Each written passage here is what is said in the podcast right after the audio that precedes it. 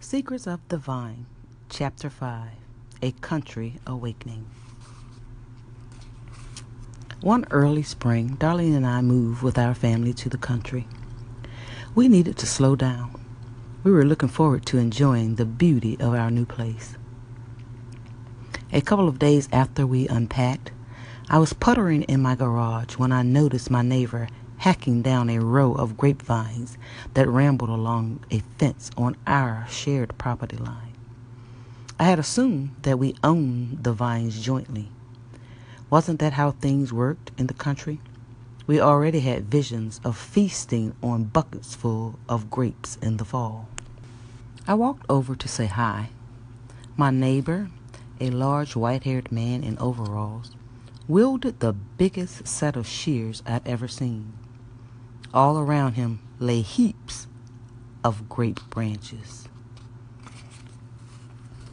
You don't like grapes, I guess, I said, trying to conceal my distress. Love grapes, he said. Really? Well, I thought maybe we would be sharing the crop from this vine, and I. I hesitated. Maybe it was too late to do any good. He eyed my shiny shoes. You're a city boy, aren't you? he said. Not exactly, but I but I don't know about grapes, do you? He broke in and went back to hacking at the vine. I told him that I liked the taste of them, and I told him I had particularly liked the promising look of this row of grapes when I bought the place.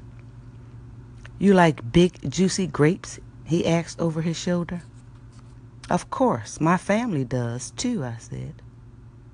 Well, son, he said, we can either grow ourselves a lot of beautiful leaves filling up this whole fence line, or we can have the biggest, juiciest, sweetest grapes you and your family have ever seen. He looked at me. We just can't have both. Is this love or sheer madness? We've seen how God intervenes in our lives when our branch is bare because of sin. But what does He do when the branch of our life looks pretty good? Like the gorgeous vine rambling down my fence line. Yet our basket still has plenty of room left for more harvest. In this chapter and the next, I am going to help you understand the second secret of the vineyard. After Jesus told his disciples how the vine dresser cares for the barren branch, he reached for a branch that showed rampant growth, but produced only a few clusters of grapes. Listen again to what he said. Every branch that bears fruit, he prunes, that it may bear more fruit. John 15 and 2. God's strategy for coaxing a greater harvest out of his branches is not the one you and I would prefer. His plan is to prune, which means to thin, to reduce, to cut off. As unthinkable as it sounds, as contradictory as it is, the vine dresser's secret for more is less.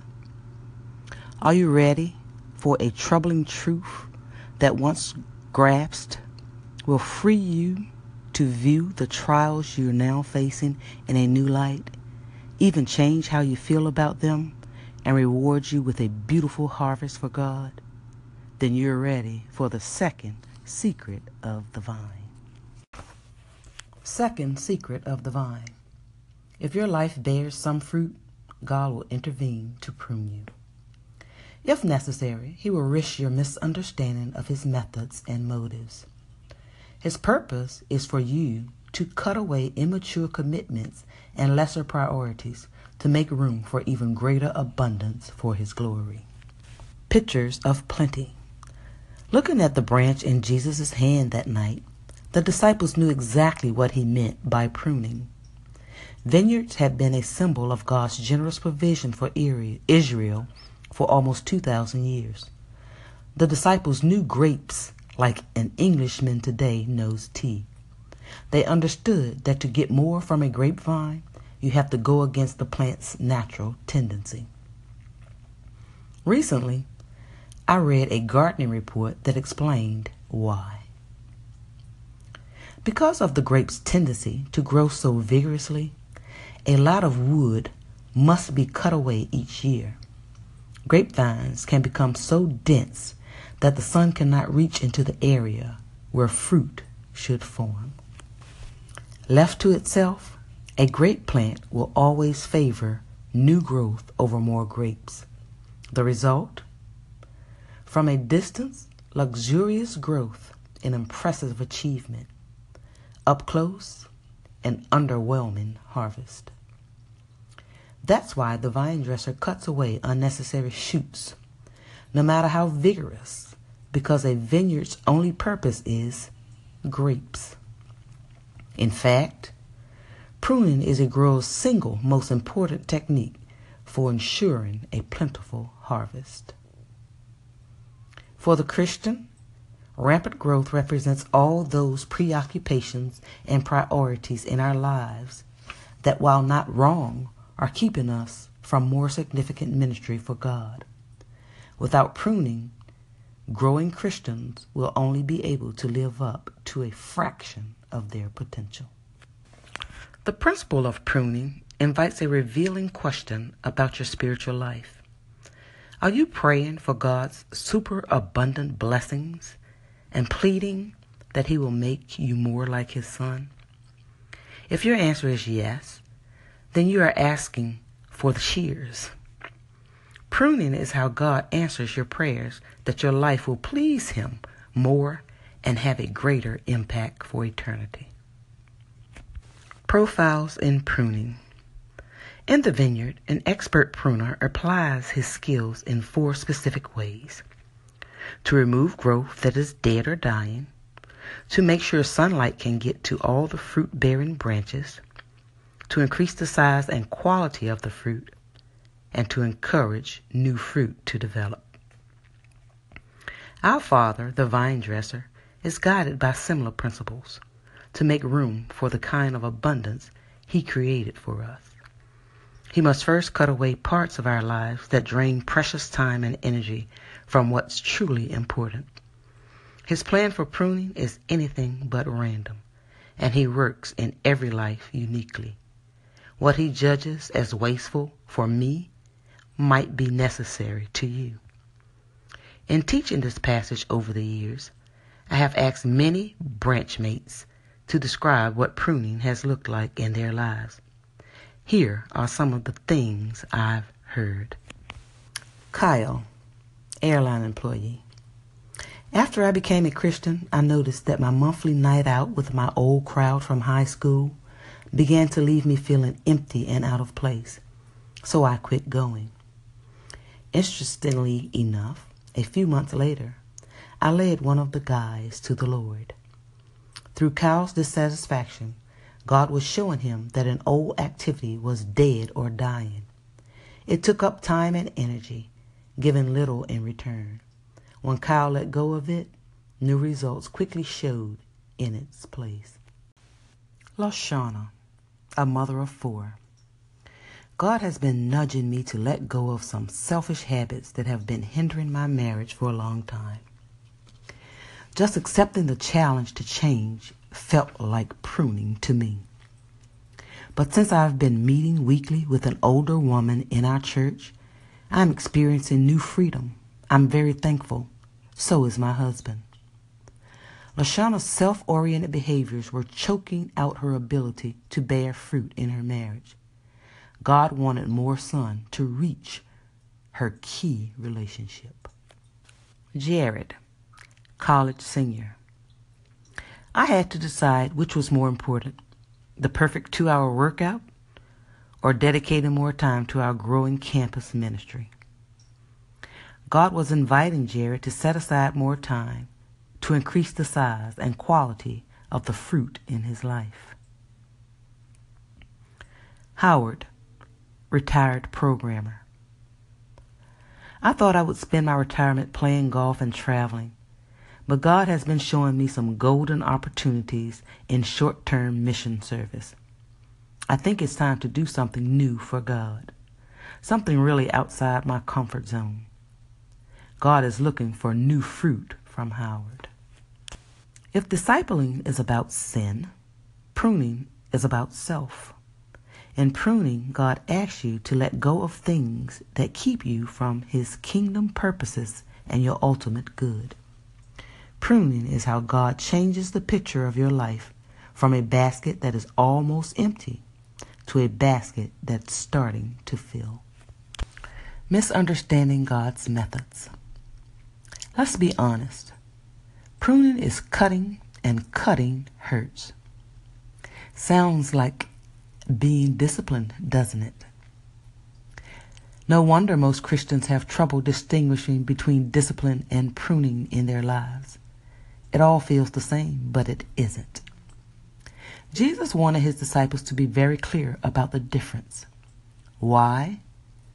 Because the purposes of discipline and pruning are entirely different.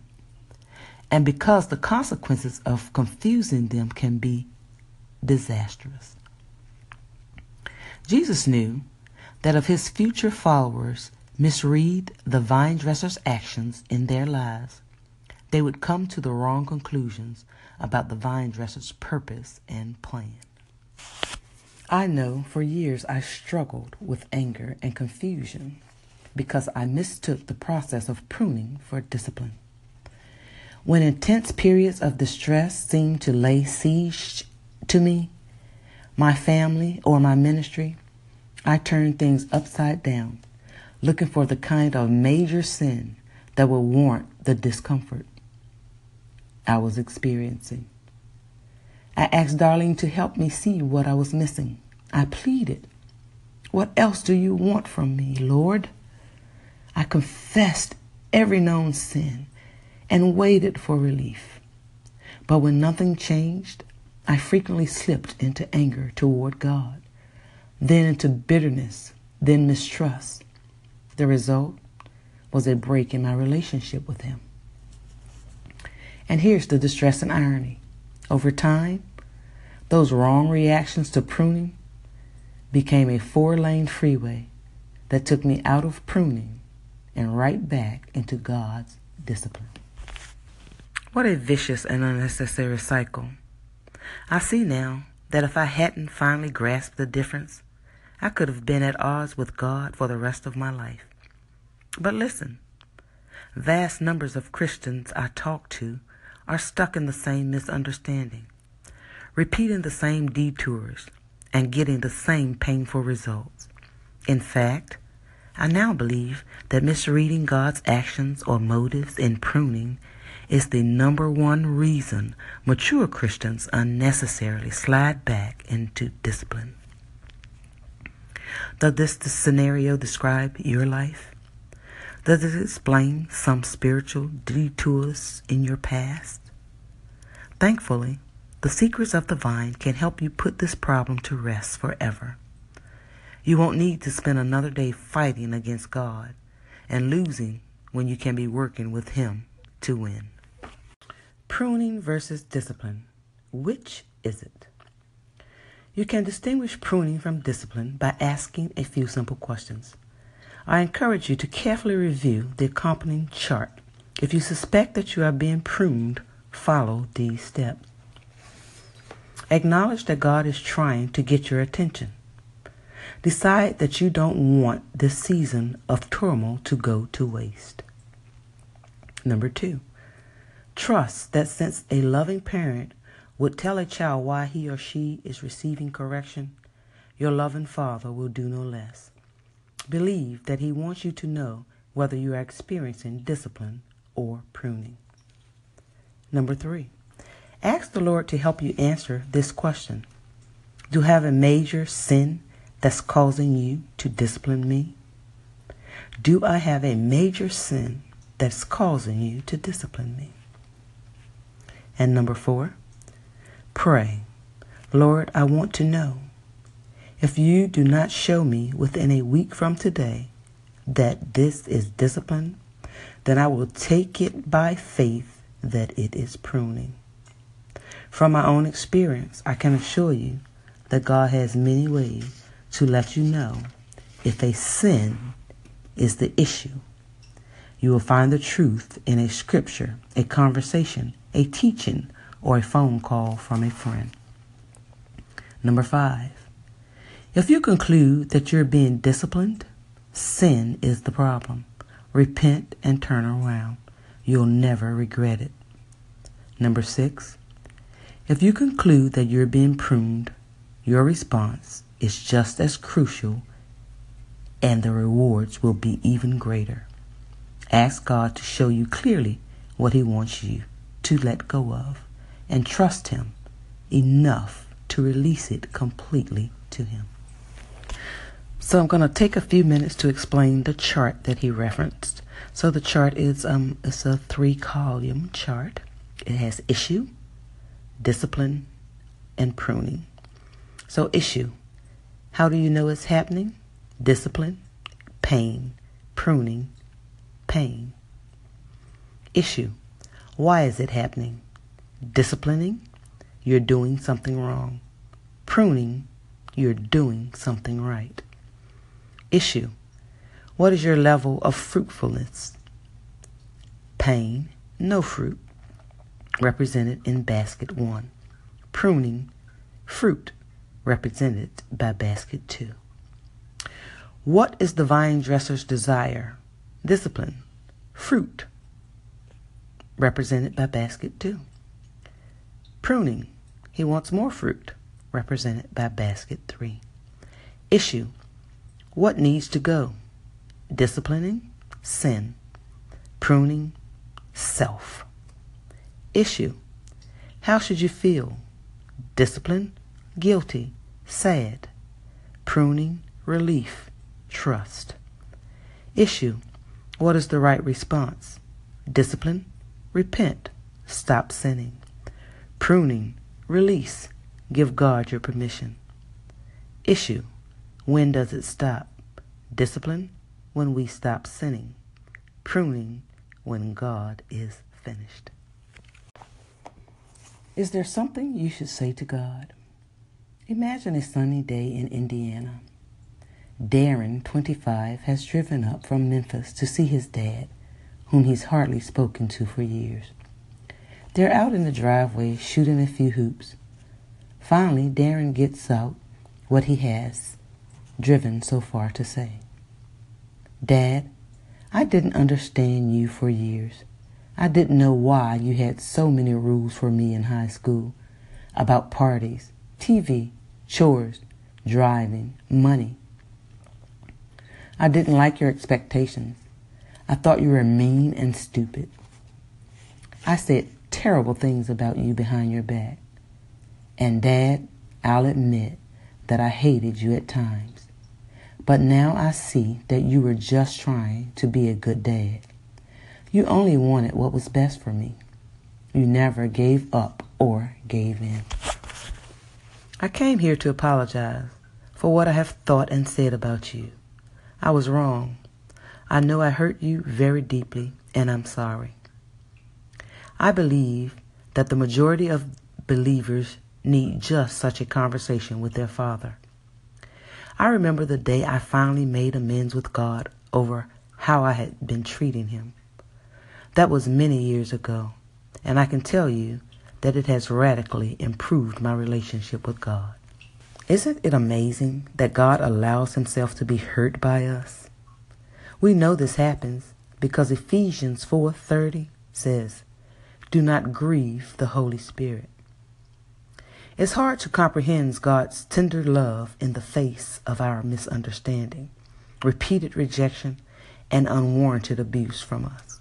Yet, His love remains constant.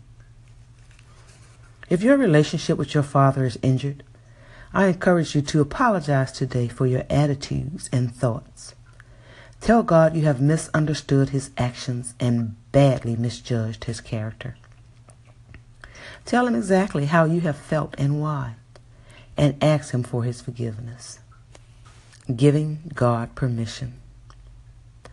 Darlene and I don't live in that house with the grape arbor anymore. But I've thought about my country awakening many times since. I can still see that row of grapevines in September, its branches thick with clusters of purple fruit. I can still see the kitchen table groaning under boxes and baskets of grapes. I can taste the sweetness. I can smell the vats of jams and jellies bubbling on the stove. I can see our daughter stirring the pot and juice running down our boy's chin. Abundance is such a beautiful thing, isn't it? You might be looking down the fence line of your life right now, seeing branches being hacked off, feeling assaulted by circumstances, maybe even by God Himself, and wondering what God will do next. I must tell you that your Heavenly Father loves you so much that He won't stop tending your life. As you'll see in the next chapter, Accepting the pruning process doesn't mean that your life or your enjoyment of it will shrink. The most fruitful and most joy filled Christians are the most pruned Christians. This concludes chapter 5 of Secrets of the Vine, A Country Awakening.